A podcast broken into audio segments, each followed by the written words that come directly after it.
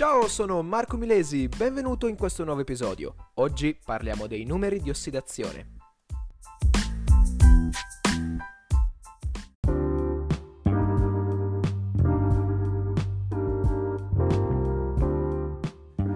Quando si parla di numeri di ossidazione è bene partire capendo subito di che cosa si tratta e perché il numero di ossidazione di un elemento è così importante. Il numero di ossidazione di un elemento è importante perché rappresenta la carica che ogni atomo assumerebbe sia in una molecola che in uno ione poliatomico se gli elettroni di legame fossero assegnati all'atomo più elettronegativo.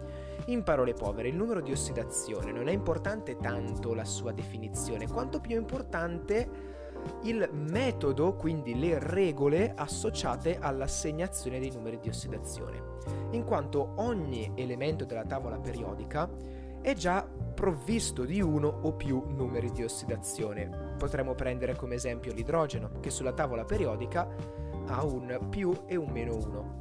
Potremmo prendere l'ossigeno, che ha meno 2 sulla tavola periodica. Potremmo prendere il ferro, che ha meno 2 e più 3. Oppure il manganese, più 2, più 3, più 4, più 6, più 7.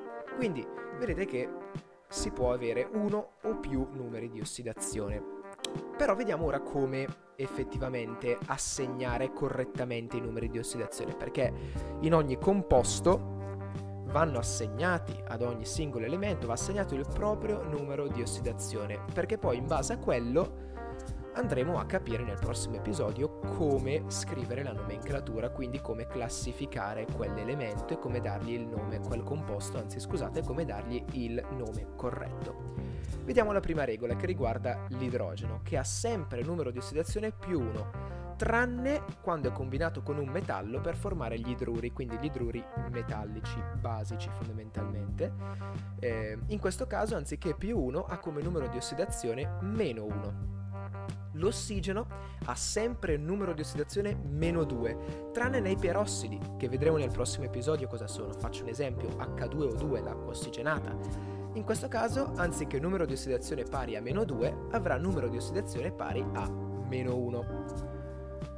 Attenzione, ogni atomo in un elemento puro ha come numero di ossidazione 0. Ad esempio, se dovessimo prendere eh, F2, ok, e basta, quindi un solo elemento puro, si parla di, cioè si parla, si assegna il numero di ossidazione 0. Gli elementi del primo gruppo hanno tutti quanti numero di ossidazione pari a 1 gli elementi del secondo gruppo, tutti quanti numero di ossidazione pari a 2 e quelli del terzo gruppo, numero di ossidazione pari a 3. Per tutti gli altri gruppi invece si procede in ordine sparso. In un composto neutro, la somma dei numeri di ossidazione di tutti gli atomi deve essere uguale a 0. Quindi se avessimo il composto tra ferro e, ad esempio, mi viene in mente, eh, non so, ossigeno, semplicemente sarà un FeO. Perché?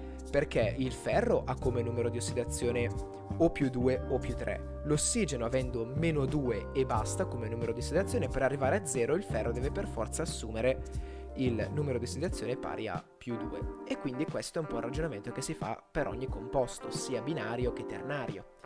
In uno ione monoatomico, ad esempio Na piuttosto che Cl Mg2 il numero di ossidazione equivale alla carica dello ione, cioè Na deve avere per forza come numero, come numero di ossidazione più 1, Cl meno, meno 1, Mg2 più, più 2 molto semplicemente.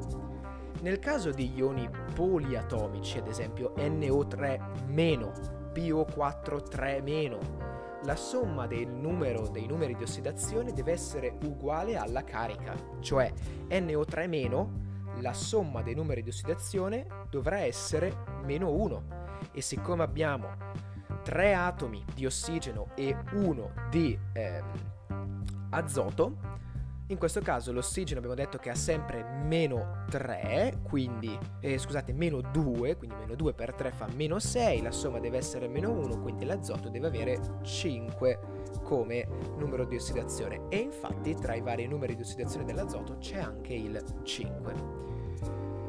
Negli alogeni invece, gli alogeni nei loro composti con l'idrogeno hanno come numero di ossidazione meno 1 e quando sono combinati con l'ossigeno possono assumere più valori positivi, insomma casi abbastanza rari.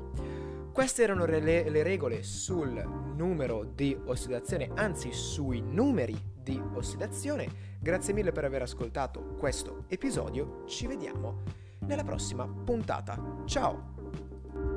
Bye.